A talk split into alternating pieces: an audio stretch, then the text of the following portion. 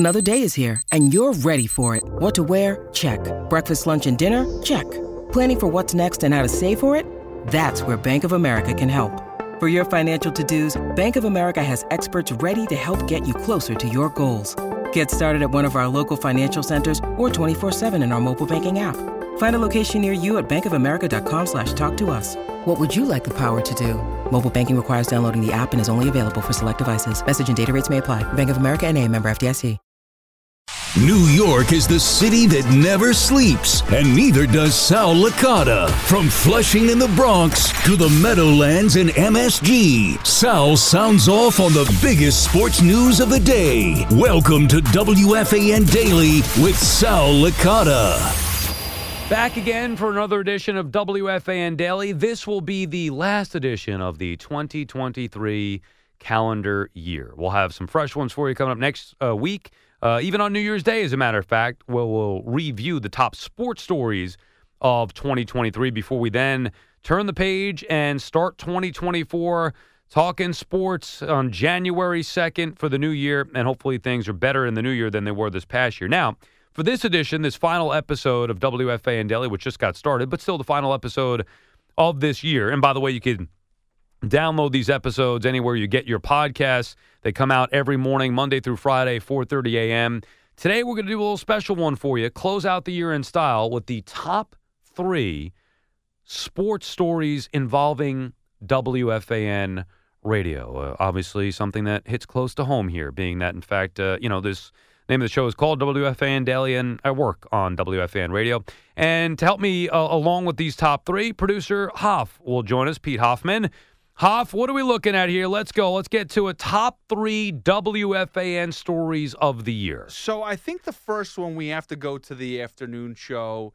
It was during Craig Carton, while he was still here, which, by the way, he should get an honorable mention for his final show on WFAN. Oh, being one of the memorable moments, top three moments on WFAN? I think that has to be for sure. Right, Craig says goodbye. Yeah, but during Craig and Evan, there was a moment where Evan Roberts took issue with the Tampa Bay Rays and basically said, something's going on. We all know something's going on. And basically accused them of something behind the scenes, whether it's cheating. He never really said that. But in response to that, the Tampa Bay Rays put out the T-shirts of what they said was Tampa Bay Journeyman, which is, hello, what? Which was, quote-unquote, what Evan had to say about the Rays and their team. Now that you mentioned that, I do remember that story. Evan, getting through to the Rays locker room. Anytime you could touch a nerve with a locker room, and I know from experience, remember the whole, the analyst is over. That would have been the top story, from the prior year. But Evan did basically the same thing with the Rays, not saying they were cheating, but insinuating that they might be onto something. And it got to a point, you're right, where it starts to get filtered down through that locker room. They come out with the T-shirts. That was a pretty big deal. You're right. Now that I think about that, that wasn't. Now, would you rank that number three on this list? That's not number one, is it? No, it's definitely not number one. Because I was going to say, I think off the top of my head. Now, truth be told, Hoff and I talked about some of the topics before, but I had Hoff narrow it down and surprising me here live on the air. But no doubt about it, Evan getting through to the Rays, cheat scandal or whatever you want to call it, disrespecting the Rays, getting in their heads. And by the way, then they didn't fall apart, but obviously they didn't keep up the pace that they were on the rest of the way. So Evan, of course, has the last laugh. Yeah, that was a big one. FAN made some news with that, with Evan and the Rays. All right, what's number two? Listen, we've done a good job of getting notoriety over this past year, whether it was purposeful or not. And one guy who just seems to always find a way to put his foot in his mouth, Joe Benigno. Oh, who comes back. This was a recent one. Don't have to dig too deep in the calendar to find this one. Listen, we all get text messages from people that we know in the business, whether it's a GM, whether it's a player, whether it's a whatever, an owner. I've heard plenty of off-the-air conversations with hosts that surprisingly had conversations with somebody like, I got a phone call from so-and-so. Where'd that come from? Joe Benigno's always been open. He texts Robert Saleh all the time. Problem is, he shares what Robert Saleh says back. And in doing so, it basically threw a lot more heat on Robert Saleh's way as he went on to basically tell tell the world that when he questioned Zach Wilson, gave a little rundown of Zach of what they need to do going forward to put Zach back in, and gave Robert Saleh's response, and the rest was history. Yeah, that was a weird one. Now, you know, we all love Joe around here, but that to me was a little bit, you know, crossing the line in that any kind of relationship that you have like that, where you're texting with somebody, you can't really air that. It's assumed it's off the record or it's between the two of you. And Joe, to his credit, is Joe, and he doesn't give a shit. And he flat out said, he's going to get mad at me for saying this, bro, but I don't care. And then he went on and said what Saleh texted him. And the fact that, oh, man, I'm even uncomfortable, like, thinking back to that and talking about it.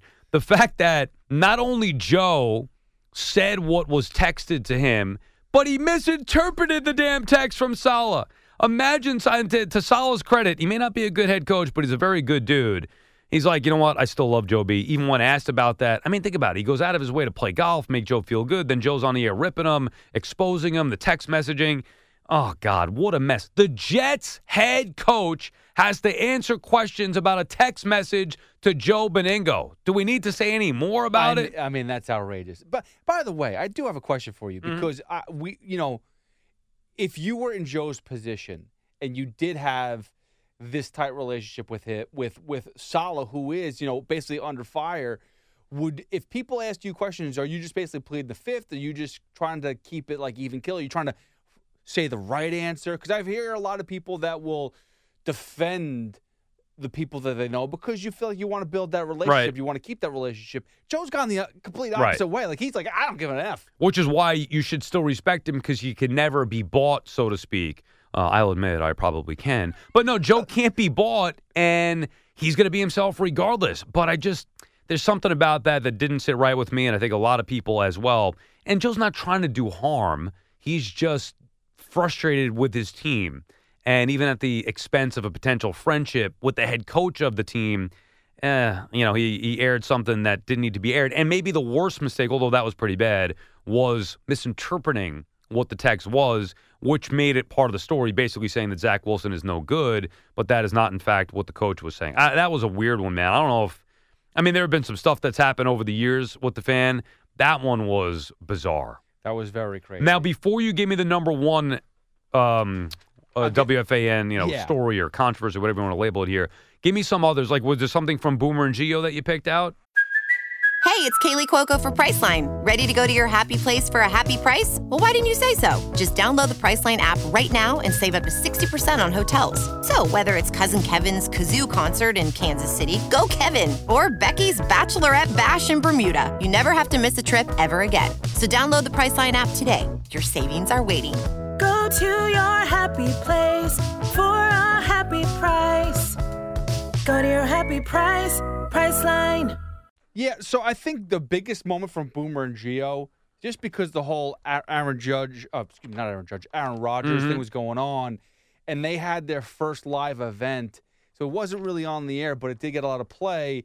Joe Douglas showed up, and basically Boomer, in a very drunk state, by the way. I remember, yeah. Asked Joe Douglas straight to his face, is Aaron Rodgers going to be here? And he said yes. And this was before it was official. The crowd probably went nuts. I didn't see the video. Was there a video of it? Or? Oh, there was a video. Okay. Went viral. I went on air not too long afterwards, so I was able to pump that up a little bit too. I felt very good. Like, it was cool just to be there in Joe Douglas' presence when you thought that Joe Douglas actually knew what he was doing. But in that moment, it was awesome. And so I think Boomer and Gio, I think that might be one of the biggest moments for them. No question. And it should be a top moment, too. Like we said, we just try to get down to three of it here. Anything else stand out to you? Yeah. Now, listen, this is where the toss-up goes because there's one from our show that's going to take the cake. Right. There's another one that I really wanted to throw in there, but I'm not sure if it's the top level, but it involves you. Oh. It involves the Carl Banks hang-up. And I feel like it was a moment. It lived on for a long time. We all did our due diligence. We all talked to Carl off the air, respect here and there. It's all good. But it was made outside of here into a huge thing. Yeah, I mean, we've addressed this on the air. Like I said, I apologize to Carl. Actually, the thing that frustrates me the most about this whole thing is that people only – listen to what they wanted to listen to of it, whether it's the actual hang-up, whether it is a video clip, whether it's just that whole spot, but they don't listen to the whole show, what happened before and after. And if you go back and listen to the segment before Carl came on, you would know that Carl was coming on with an agenda to get after us for something. We said it on the air. And then if you listen to it after, you would have heard me say, God, I hated that it had to go like that. I'm sorry. I'm going to wear my Carl Banks jersey again next week, by the way, which I bought before the year so I could wear a Carl Banks jersey when we had him on, which I guarantee you nobody else in the history of the station has done before out of respect for Carl Banks. So this idea like that I didn't respect Carl Banks is ridiculous. Anyway, apologized afterward. We apologized to Carl directly. Okay, he didn't want to come on anymore. It's fine. It happens.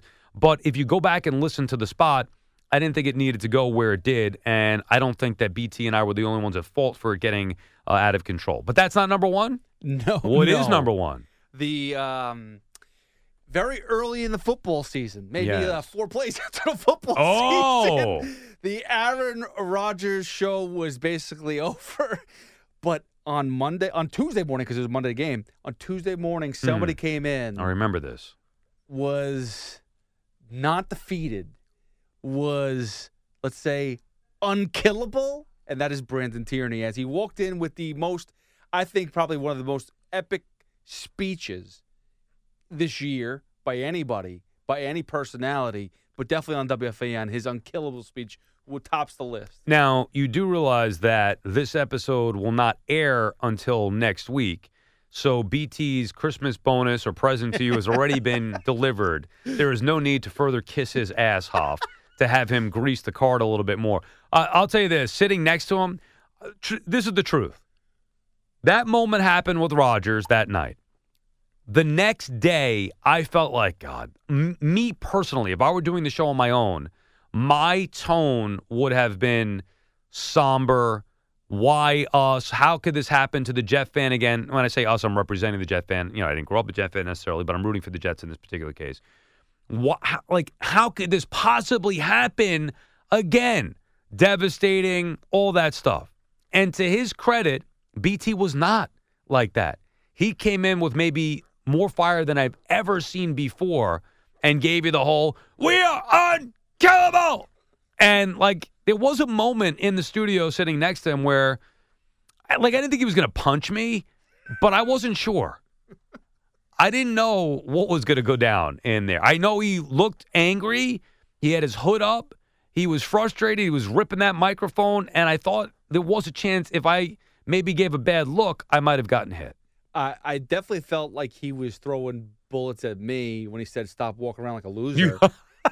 Stop walking around work like a loser. I was like, oh, shit. What, bro? Who are you talking to? But that's the funny thing. And this is, bless BT, because this is who he is. He stands by his team. He's committed. He's never he acts like he's playing or coaching on the team. Right. Like, we don't back down. But the reality is you're not on the team and they suck. You know what I think he was doing with that one? I think he was like, remember how I said I was going to come in and be somber? And I think he was talking to himself.